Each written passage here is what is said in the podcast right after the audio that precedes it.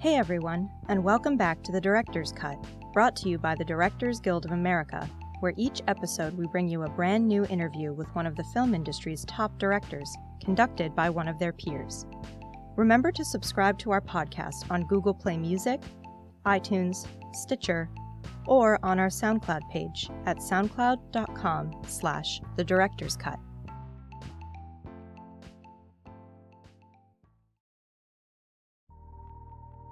This episode takes us behind the scenes of the newest film by director Mel Gibson, Hacksaw Ridge. The film tells the remarkable true story of Desmond T. Doss, a World War II Army medic who became the first conscientious objector to receive the Congressional Medal of Honor. The story follows Doss, played by Andrew Garfield, from boot camp, where he is ostracized and nearly jailed for refusing to bear arms, to the Battle of Okinawa, where he proves his heroism by saving 75 soldiers from the front lines without ever firing a single shot. Mr. Gibson's directorial credits include the feature films The Man Without a Face, The Passion of the Christ, Apocalypto, and Braveheart, for which he won the Academy Awards for Best Director and Best Picture, and was nominated for the DGA Award for Outstanding Directorial Achievement in Feature Film.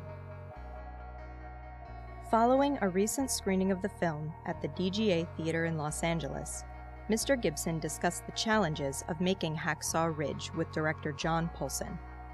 Mr. Polson is a fellow actor and director from Australia, where Gibson grew up. He also directed the feature films Hide and Seek and Swim Fan.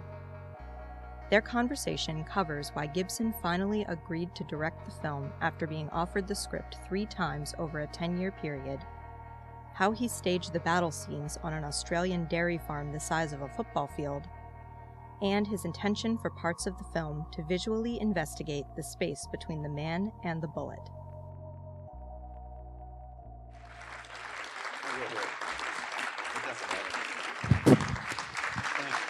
Thank you, guys.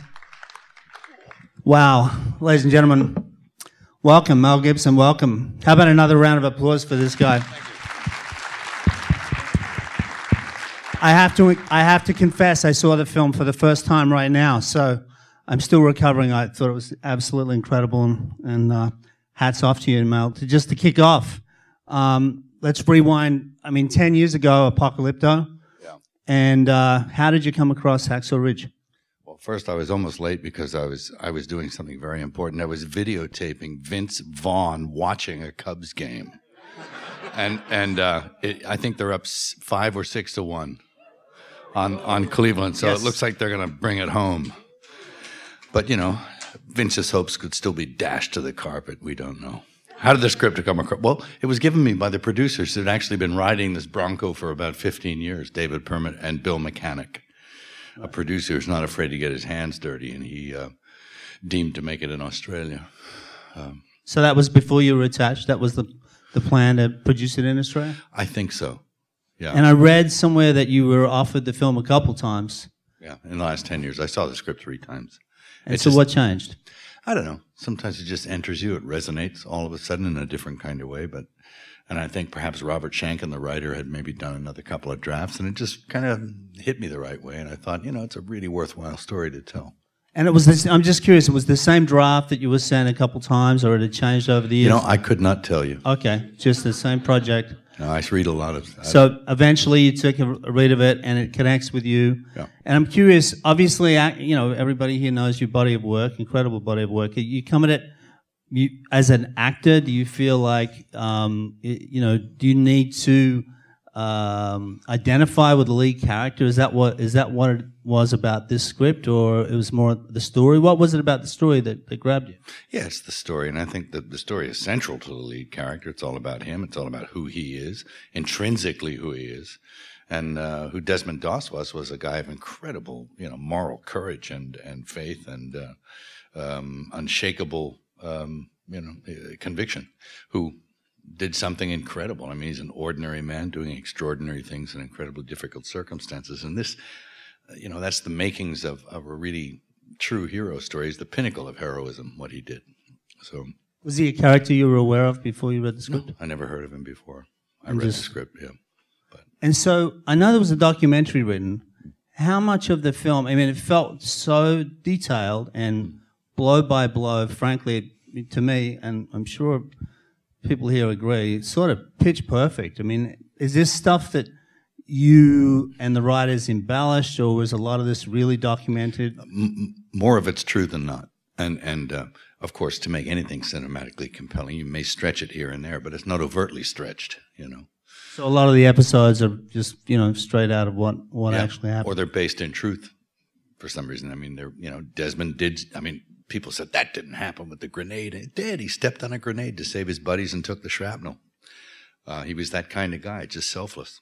And, um, and, and I had to pull back on how, uh, heroic he really was because after he gets hit and he's being dragged off on a stretcher, he sees another guy who's shot. And he figures, well, that guy's worse than me. So he jumps off. He ministers to that guy's wounds, patches him up, sticks him on his own stretcher, and they run off with that guy because it's thick. And he crawls back like 300 yards and gets shot up by some snipers and stuff. It was crazy, you know? So, yeah, I mean, you, it's hard. It's Monty Python, right? It's the Black Knight. It's like, cut, oh, enough, or you've done enough, you know? But, but if you put that in the film, people would have gone, ah. So you had to draw the line at, at fact is stranger than fiction. So I'm curious about the process of taking it from the script you read to the script you shoot. Obviously, I mean, I know Andrew Knight came on and did a pass of the script. Oh yeah, it was great. Andrew was great. Robert Schenkkan's script was already pretty good. I had tears, salty tears on page 54 and then you know, just to actually kind of massage it a little bit more to work in the themes of PTSD and Hugo's character. You know, we got Andrew Knight into it and we rewrote scenes throughout and we changed the tone of some things. But structurally, it was always pretty much what we saw. It was always two acts, um, and- Right. which is unusual. I mean, it's actually it's weird. It's almost like six acts. It's two acts, but each act has three mm, sub acts. Right. It's it's an interesting thing. So it was about with with Andrew Knight it was about working with you and sort of bringing out what was already there and really making it. Yeah, we massaged it. We changed it. Um, you know, somebody had to create what the battles actually look like. That wasn't you know written down like this happens then this happens. The battle happens. You know, and it had something, but you know we we got specific with that. You have to plan and execute a sequence of events that makes sense on some level strategically. Uh, that's understandable. That's clear. It's always important to be clear in these situations. You know, screen direction's important and all that kind of stuff. And then, of course, within that clarity, then you can wreak havoc and make chaos. Yeah, because I'm curious about that. I, what I found with the battle sequences, they were incredibly chaotic, but also very detailed. It wasn't like just craziness. It was very. It felt very choreographed in a good way, and each beat had its right place. And is that in the script for you? Is that in the edit room? Well, that's not in the script. You you fashion that yourself. That's what a director does. You know, he gets in and he fashions the script. I do storyboards. I, I visualize what's going on and then um, play it out in some way. But it's kind of like a like a symphony. I mean, it has movements.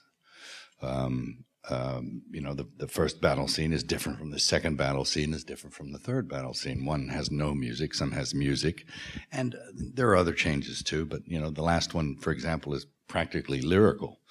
So it's um, you know, you have to not do the same thing or you go mad. But um, so you know, it takes a little planning and and um, of course you don't do these things alone. You need the cooperation of everyone. You know, the the the whole crew and every department and the actors and the stunt guys and the special effects guys and everything else. So, So it's so it's storyboarded. The battle scenes are pretty, and you stick pretty closely to the storyboard.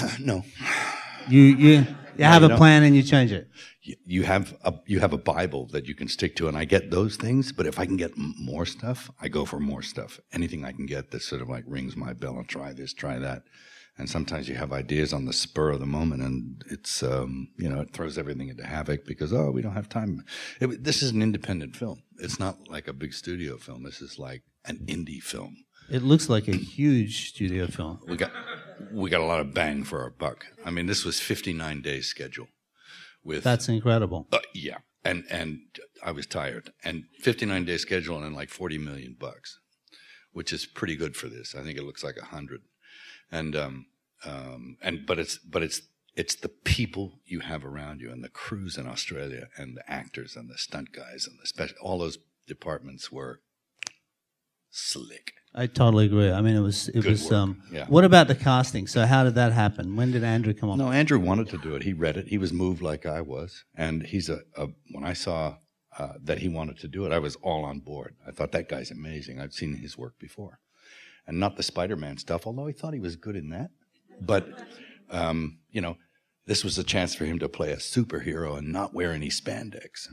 He is incredible in this film because he's just yeah. so real and yeah. so vulnerable. He's real and believable in what is you know, as the, even the characters say in the film, kind of an unbelievable situation. This guy shows up to war not wanting to yeah. shoot a gun, and he totally sold it. Well, yeah, he inhabited the character perfectly, or the character inhabited him. I don't know which, but he gets to a kind of a high level of uh, of interchange there. I don't know. It's almost like seance like, but he went to Desmond's farm and he, you know, held on to his tools and and uh, you know asked Desmond to help him and all this kind of stuff. And he, he can't, you know, when he arrived, he was, and he's from England. This kid, you know, he's English boy. Oh, I didn't realize. So the that. accent's amazing, and even we took it to Lynchburg, and they were like, "Wow," you know, they they didn't even have a gripe. Um, he did a really excellent. So did all the crew. Vince was amazing. Yeah, Vince. I was curious about Vince because he shows up, and it's not exactly the sort of. I mean, obviously everybody loves Vince Vaughn, but you know, it's not exactly the sort of film you think of Vince Vaughn in, and yet he is so well used. He's very believable in the genre or, or you know the sure. style of film, but he also plays some pretty subtle but great comedy. Absolutely, some of that stuff. Well, he's loaded. I mean, he comes loaded with his own qualities. I mean, humor and and wit are intrinsic to who Vince is, and intelligence too. And I think you see the intelligence. He doesn't even say anything. Sometimes it's just the look, but he was able to make a very subtle transition, as was Luke. You know, from them being kind of bullies and they they kind of make this change, and sometimes it's wordless. It's just, but you get it. Yeah, I think one of the things I loved about it was all of the peripheral characters, for want of a better word. Mm-hmm. Teresa Palmer, Hugo, mm-hmm. uh, Rachel Griffiths, mm-hmm. um, Sam Worthington, obviously. Yeah. It's it was just kind of perfect, and yeah, I gotta I gotta believe, and you're probably going to be humble about it, but your background as an actor, you're working closely. You're not just sitting back rolling the camera. I'm assuming you're in there, not exactly doing it for them, but no. working pretty closely on exactly what you feel like the scene needs. Well, I, I think you know, I have a shape that I like, but basically, if it's not broke, don't fix it, and let someone work, give them some air, and back off. There's very little adjustment I have to do, particularly with actors and uh, actresses of this caliber. So I was fortunate. If you pick the right people, man, you don't have to. I'm just like a traffic cop uh, that way there over there. Do that. So. just going back to the size of the production, because obviously I think everybody knows in the last few years film budgets have been slashed. You said this is an independent film. You said it cost forty million dollars, which I mean, again, it's hard That's to actually that. twenty-seven U.S. But then once you take the right. the rebate and the dollar exchange, it works out to about forty. So how does that work in terms of? Is that just take very careful planning and? Very. I'm assuming. I mean, you tell me. Is there a lot in the in the editing process? Are you rewriting the movie as you like are you cutting scenes? Or the things that of course. you've got to be kind of brutal and take stuff out that you thought worked great in the script yeah. and maybe even works great on screen well, but any, it's any, not helping any, the story. You do the edit in the beginning if you can. You edit the script so you don't have to film it and drop it on the floor later. So you you extract as much as you can that you don't think you'll need. Of course you'll never be perfect on that count. So afterwards, you go in and you we clip some stuff, of course, that was slowing it down. I wished it could have even been faster in the first act, but I kind of like the structure as two acts, and I, I, sort of always imagined that it was kind of like a Norman Rockwell painting being introduced to an Hieronymus Bosch painting, and then taking the Rockwell characters out of the Rockwell painting and dropping them into hell in the Hieronymus Bosch, you know, and um, and that's sort of for me uh, is the power of the film in a way because it's like kind of like the death of innocence in an era that was less complicated and sweeter and uh, um, and to show what war does to people I think and and for an audience to empathize what veterans must have to suffer when they when they go there and come back. And you know they've seen some horrible things that marks them indelibly for the rest of their lives. They're they're never the same. Um, we showed it to a lot of disabled veterans and they were um, uh, they thought it was very cathartic and they were moved by it. We had counselors and stuff in case we triggered any PTSD episodes, but uh, we found that, yeah, they were affected by it, cathartic, but they found it therapeutic as well because they felt like if other people saw it, they might understand some of what they their plight.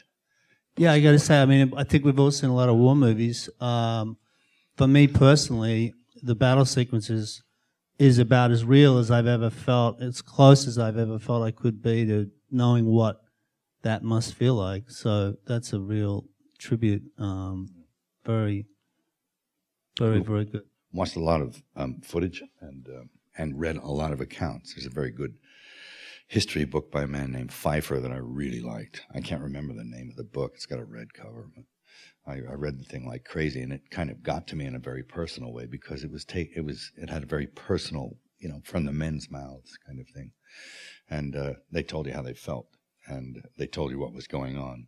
It was the greatest loss of life in the Pacific Theater, um, and you know it preempted, you know, the the bomb being dropped because they didn't want to see that many people lost again, but. Um, the Japanese called it a steel rain, and it was the first time napalm was used in in a lot of those to get them out of the caves and stuff. So it was a brutal and a bitter conflict, and many people died in the space of less than three months. I mean, it was like 10 weeks, I think, and it was just horrific. But uh, and as a filmmaker, with it's obviously incredibly violent for certainly the second half of it. Mm. Is there a moment where you wonder, or are you playing around in the editing room? Is this too violent? Is it not violent enough? Sure. Do I need to be this violent to really tell the story? I mean, what's the process there? Yeah, there's a process and you know you temper some things. I tempered this. And, this uh, is the tempered version. yes, it is, because you don't want people running out screaming, but at the same token, you want to give them an idea of what it feels like to be in a foxhole. So yeah, there you know we could have gone further, but you know, there's a place where you have to stop. Yeah, I want to keep you in your seats, you know. So we're going to open up to some audience questions in a second. I guess I have one last question from me. Obviously, the film is on a great track. I know it went to Venice. It got a 10 minute standing ovation.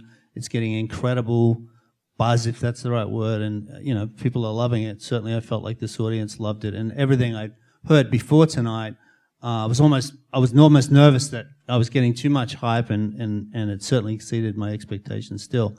When do you feel like, as a filmmaker, I mean, is that something you felt like you kind of could see coming for a long time? When do you, I mean, what, I guess the editing is probably part of this question too. How long's the first cut? And I'm assuming that's, I want to say a mess, but it's huge and it's time to roll up your sleeves and, and try and find the movie or not?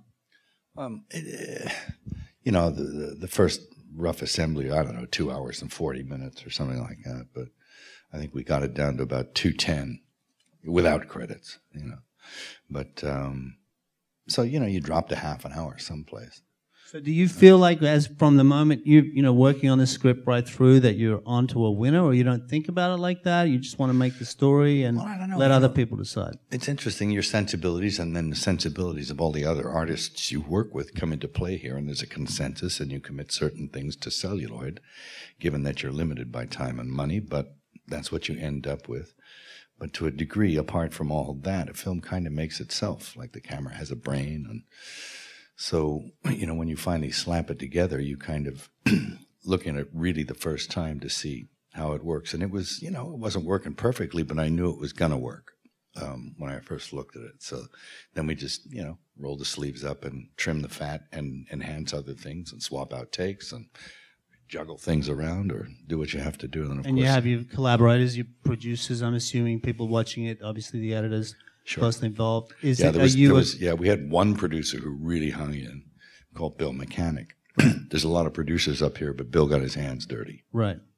So he was in the screenings and giving feedback, and he was there the whole time. And what's your take as a filmmaker on? Do you show it to audience, friends and family, any of that kind of that stuff? That kind of stuff. I mean, it's good to get an outside view and other pair of eyes on it because you lose your objectivity after a while. You start to see the frames, you know. I mean, I presume there's directors here. You know what it's like. It's like you watch something so many times you think you're going to die, and you don't. You begin not to trust your own eyes and ears anymore. So your own perceptions are, you know, up for grabs. But well, well done. Um, how about some any questions from the audience? Not a one. Hey, there he goes. Let me just repeat the question for everybody. So the documentary footage at the end was that added just you know, was it just an, an idea, or what was the what was behind that? Well, I think even before we finished filming, we had toyed with the idea because I'd watched that documentary online that Terry Benedict did. You had the real Desmond and all the real guys. I think it's like it's an hour and a half this documentary, so there's a a bunch of stuff in there that came in really handy. I watched it a couple of times. It's also a moving document because you're talking to the real guy, and we just used tiny little bits of it at the end to sort of like pay tribute to Desmond and tell you like it's true, you know, and um, you know that's that's what happened. I mean, when it seems really corny sometimes, it's not corny. It's like what happened, but it was another time and another era. Uh, this question here. Well, So the question is, yeah, what did what did Mel tell everybody else in those sequences and the artists um, what his vision was for how those scenes should go? Well, I told him I wanted to investigate the space between the man and the bullet and have things fairly confrontive um, and to be on ground level. They said, You want helicopters? I went, No helicopters. You know, let's just stay in the dirt.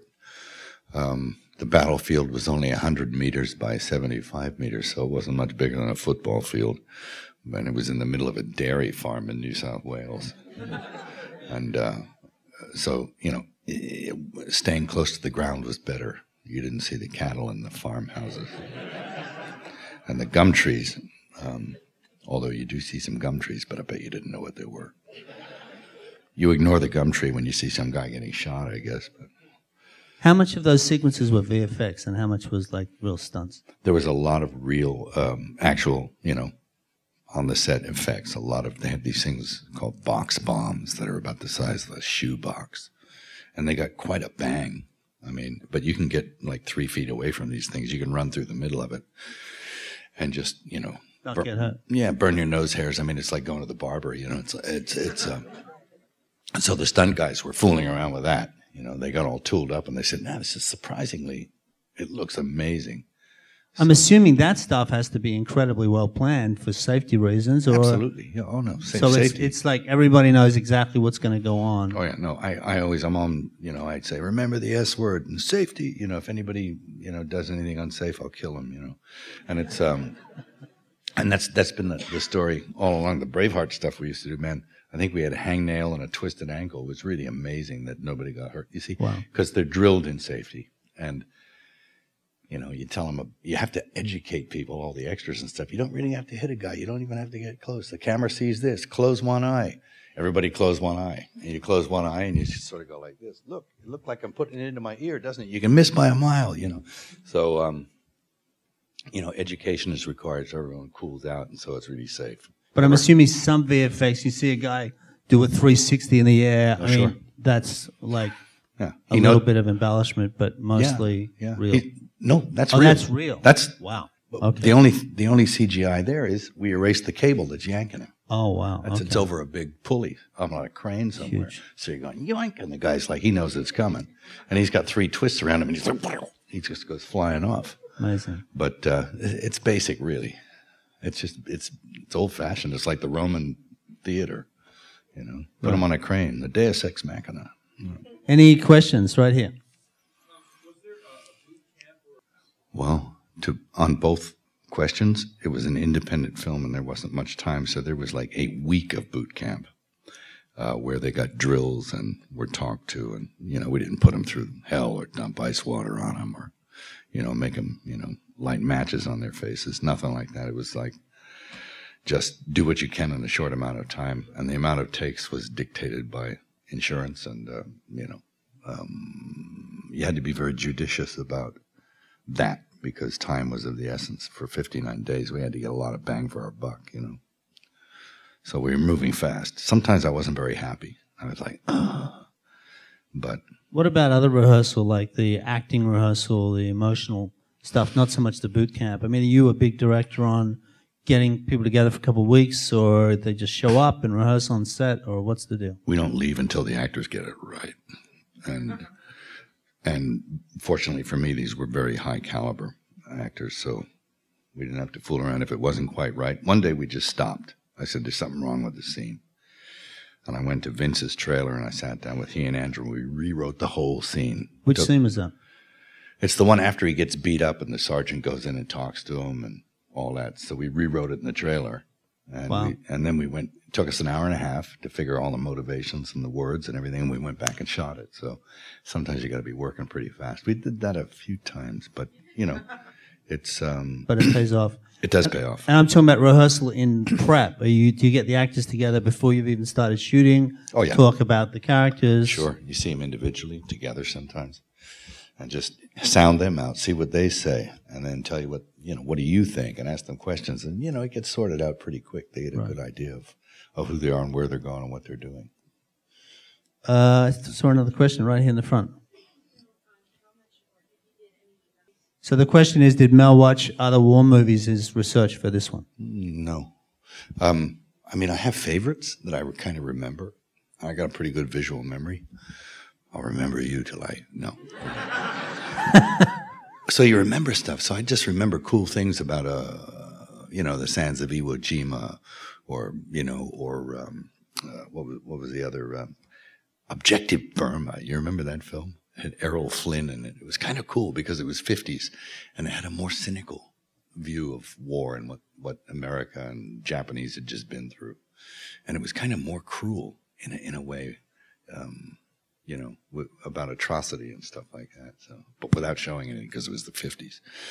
But um, that, and of course, you know, yeah, I remember the beginning of Private Ryan and stuff like that. So, um, yeah, uh, subconsciously, I'm sure that everything I've ever seen was kind of stored in some recessive file down in the bowels of my brain box. But you also want to create your own kind of view of it and come up with your own way of telling it. I'm sure. Absolutely, yeah. It's like you know, you get ideas and you try and execute them and uh, see if they work. And sometimes they do, and sometimes they don't. Well, guys, we're getting the wrap up here. Do we have time for one more question? Right here, this gentleman's been waiting. Yes. yes. In fact, uh, and we didn't put that in the story, but they couldn't get up on ropes and stuff like that, so they requested uh, cargo nets from the Navy. And one of the things that happened, and this is another true story that you just like, if you did this, it just the army uh, that Desmond was with actually had to go and install the nets and you know fix them on top of the cliff. And they said, "Who wants to volunteer to go and put the nets up?" And nobody raised their hand. And Desmond said, "I'll do it." And there is a photograph of him standing up on top of this ridge with everybody else down below, and he's just standing up there like this. It's amazing. It's, he was he was an amazingly courageous person because he didn't just he didn't just do this in Okinawa. He did this in Guam and in the Philippines as well. He'd already earned the respect of his brothers by crawling into enemy fire. Didn't matter if there was somebody in trouble. He didn't care. He valued their life more than his, and he'd go and get them. So it's not really a war movie. It's kind of a love story. On that note, uh, Mel, incredible film. Thank you Thank so, you. so much Thank you. for being here. Thanks, John. Thanks, John. Thank you all very much, and thanks to the DGA for having the screen. Thanks for listening to this DGA Q&A. Check out past episodes of the podcast by subscribing wherever you listen to podcasts or on our website at dga.org slash podcast. We'll have a lot more episodes coming your way over the next several weeks, so stay tuned. And if you haven't already, please subscribe to the Director's Cut on iTunes, Google Play Music, Stitcher, or our SoundCloud page so you won't miss an episode. If you are enjoying the podcast, please leave us a review. We'd love to hear your feedback. Thanks for listening and have a great week. This podcast is produced by the Directors Guild of America. Music is by Dan Wally.